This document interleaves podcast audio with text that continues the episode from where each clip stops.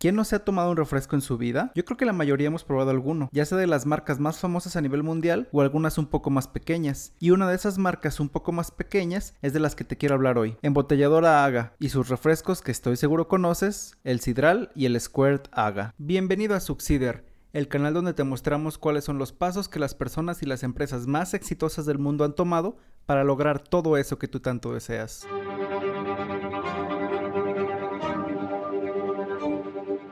Embotelladora Aga es una empresa 100% mexicana, fundada en 1948 por su creador Abelardo García Arce, dedicada a la fabricación y venta de bebidas refrescantes, entre ellas se encuentran aguas minerales y diferentes refrescos. Abelardo, el creador de Embotelladora Aga, es un tapatío nacido el 4 de noviembre de 1927. Desde muy pequeño se notaba la vocación de refresquero, ya que venía de familia, porque su tío Carlos García, hermano mayor de su padre, ya tenía una de las primeras embotelladoras del país, conocida como embotelladora La Favorita. Y si se te hace conocida es porque básicamente es la embotelladora que trabaja directamente con Coca-Cola en México. Gracias a esto, el pequeño Abelardo creció conociendo cómo se fabricaban los refrescos y fue aún más su pasión cuando su padre se hizo accionista de la favorita, lo que le permitía estar en contacto con el negocio familiar. En esta sociedad los hermanos producían hielo, refresco y gas carbónico, el cual se utilizaba para hacer las bebidas más espumosas. Y todo iba viento en popa, hasta que unos años después, debido a malentendidos en el manejo de la empresa, en el año 1931, cuando el niño tenía tan solo 4 años,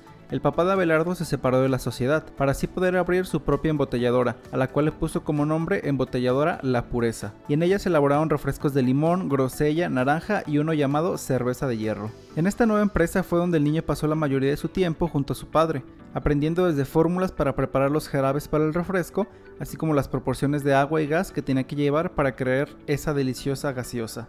El joven fue creciendo y aprendiendo muchas más cosas del manejo de la empresa, como la administración de rutas de venta y manejo de personal. Su pasión era notable. No podemos saber a ciencia cierta si era debido a que básicamente ahí pasó gran parte de su infancia o porque de verdad tenía una curiosidad innata para aprender del negocio familiar. Pero se podía decir que el joven era un prodigio ya que muchas veces ayudaba a su papá a formular nuevas recetas y preparar sabores diferentes. Padre e hijo parecían científicos locos preparando deliciosos elixires. La empresa creció poco a poco y unos años después, en 1948, tanto padre e hijo fundaron Embotelladora Aga, esto en una fábrica cerca de la base de los bomberos de Guadalajara, poniendo el nombre de Aga gracias al nombre de los dos, Abelardo García Arce en el cual el joven sería el primer gerente con tan solo 20 años, mientras que todavía estudiaba ingeniería química en la universidad.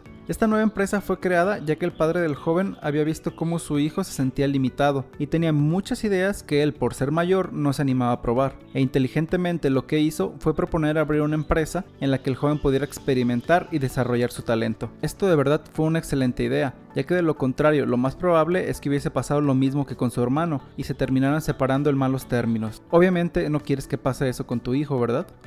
Y así el joven comenzó a trabajar en su propia empresa. Siendo el gerente general, se encargaba de todas las operaciones, tanto producción, ventas, inventarios, etc. Por lo que su aprendizaje tuvo que ser exponencial. Sin embargo, su padre siempre estuvo ahí para ayudarlo cuando tenía dudas o necesitaba ayuda de alguien con más experiencia. Rápidamente lanzó su primer producto, el Sidral Aga, un refresco tipo sidral de manzana el cual gustó bastante a los consumidores de Guadalajara. Comenzó a ser reconocida la marca en las tiendas de la ciudad. Además del sidral, otro de sus productos estrella, y que estoy casi seguro alguna vez lo habrás visto o probado, es el Squirt, que por lo menos en alguna fiesta te lo habrás tomado con tequila, limón y sal. Esta deliciosa bebida no existiría si no fuera por Aga. El gran éxito de la nueva refresquera llevó a que en 1952, a tan solo 4 años de creación de la empresa, cerraran la embotelladora de su padre, para poderse dedicar al 100% en Aga, ya que las ventas de esta nueva empresa eran mucho más altas que las de su padre, y de nuevo entraron a trabajar juntos. Padre e hijo fijaron metas más ambiciosas para ya no tan solo atender el estado de Jalisco, sino expandirse a más estados de la República. El primer estado al que se expandieron fue Michoacán, abriendo una planta de producción en la ciudad de Jacona, esto alrededor de 1953. A los pocos años abrieron otra más en León, para después comprar una pequeña fábrica de refrescos en Tepic y así consolidar su empresa en varios estados de la República. Después de tantos años trabajando arduamente, su padre, don Abelardo García, tuvo que retirarse en el año de 1962 por motivos de salud y de su edad avanzada. Mientras tanto, los hermanos menores de Abelardo, Carlos y Jorge, entraron para apoyar dentro de la empresa, logrando extender aún más su alcance, llegando a Colima, Veracruz, Aguascalientes e incluso el Estado de México. Pero Abelardo no estaba conforme con eso. Él quería crecer aún más y en los años 80, ya siendo presidente del grupo embotelladora AGA, logró entrar al mercado de la Ciudad de México, el cual siempre fue muy codiciado por su gran población.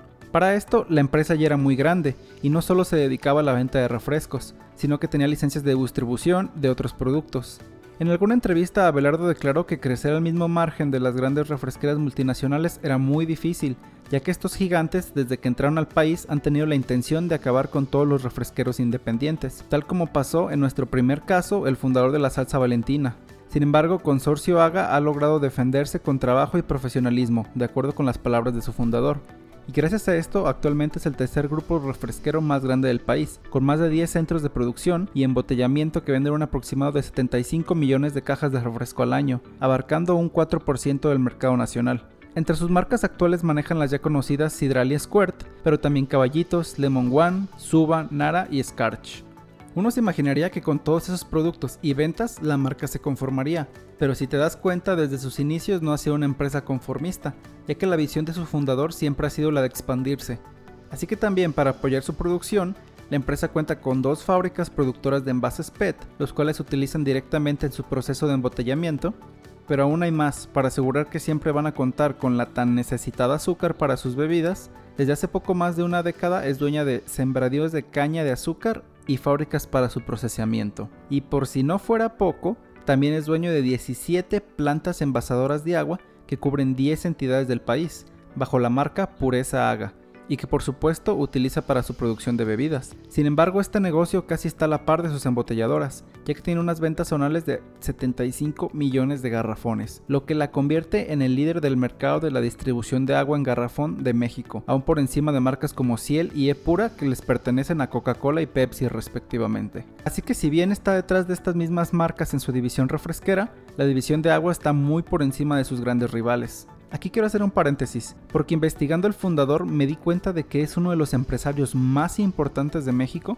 y sin duda uno de los más importantes de Jalisco, porque más allá de las bebidas, el grupo AGA se ha extendido también al área inmobiliaria y de turismo, desarrollando algunos fraccionamientos en Guadalajara y un hotel en Puerto Vallarta, el Bugambilia Sheraton, que es manejado por su hija mayor, el cual es uno de los complejos turísticos más grandes del Pacífico mexicano. Abelardo también es un apasionado de la educación, ya que fue uno de los miembros fundadores del Instituto Tecnológico de Estudios Superiores de Occidente, mejor conocido como el ITESO, esto en 1957, y que formó parte de su junta directiva por muchos años.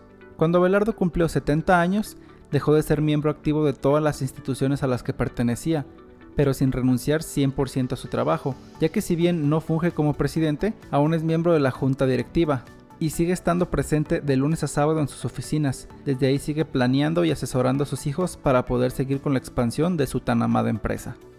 Ahora sí, vamos a hablar de los pasos que tuvo que tomar tanto la empresa como su fundador para lograr ser tan exitosos como lo son actualmente. A esto yo le llamo la escalera del éxito, la cual tiene una serie de escalones que te llevarán a ti hasta la cima del éxito.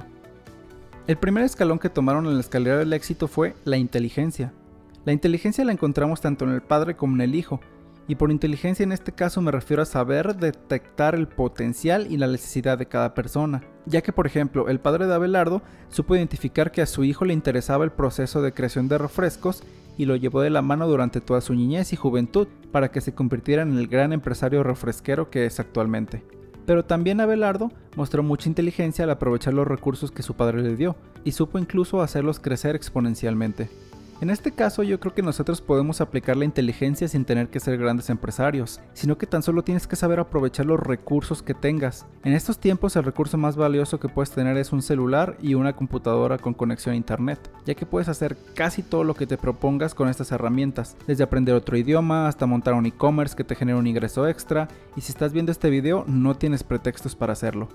El segundo escalón del éxito que tomó Belardo para que sus empresas fueran tan exitosas fue Diversificación. Como te conté anteriormente, el consorcio Haga cuenta básicamente con su negocio de refrescos y bebidas, pero también cuenta por ejemplo con la venta de garrafones, en la que es la empresa número uno del país, sus plantíos de caña de azúcar, sus negocios inmobiliarios y su hotel en Puerto Vallarta. Así que si te das cuenta, el grupo de empresas se encuentra bastante bien diversificado en diferentes sectores. Esto hace que si cualquiera de las ventas de sus negocios baja, los otros sectores pueden amortiguar cualquier tipo de pérdidas. El crear diferentes fuentes de ingreso es súper importante, Y de nuevo te lo digo, no tienes por qué ser un gran inversor o empresario para tener fuentes de ingreso. En el video pasado de Carlos Bremer te conté que yo vendía galletas en la prepa para tener un ingreso extra, pero además de hecho he hecho muchas cosas como vender dulces, pulseras, etc. Y ya para terminar, el paso dentro de la escalera del éxito que creo es más importante es la pasión. Si te das cuenta, Abelardo siempre vivió en el mundo refresquero desde muy pequeño. Tal vez esto ayudó a que creciera en él la pasión por esta profesión, ayudando siempre en la empresa familiar e incluso desarrollando por su propia cuenta fórmulas para la creación de bebidas innovadoras. Además, también el joven decidió estudiar ingeniería química, profesión que lo ayudaría aún más a conocer los métodos de creación de productos de los alimentos. Su pasión se nota cada paso que dio, siempre buscando mejorar. Esta pasión tú también la tienes. Hazme un favor, al final de este video, además de suscribirte, quiero que pienses cuál es tu pasión qué es lo que más te gusta en este mundo, ya sea cocinar, manejar, hacer videos de YouTube o cualquier otra cosa que te apasione y que analices qué estás haciendo para poder desarrollar esa pasión. No importa que sean pasos pequeños, pero el chiste es que siempre estés haciendo algo que te lleve un poco más cerca de tus metas.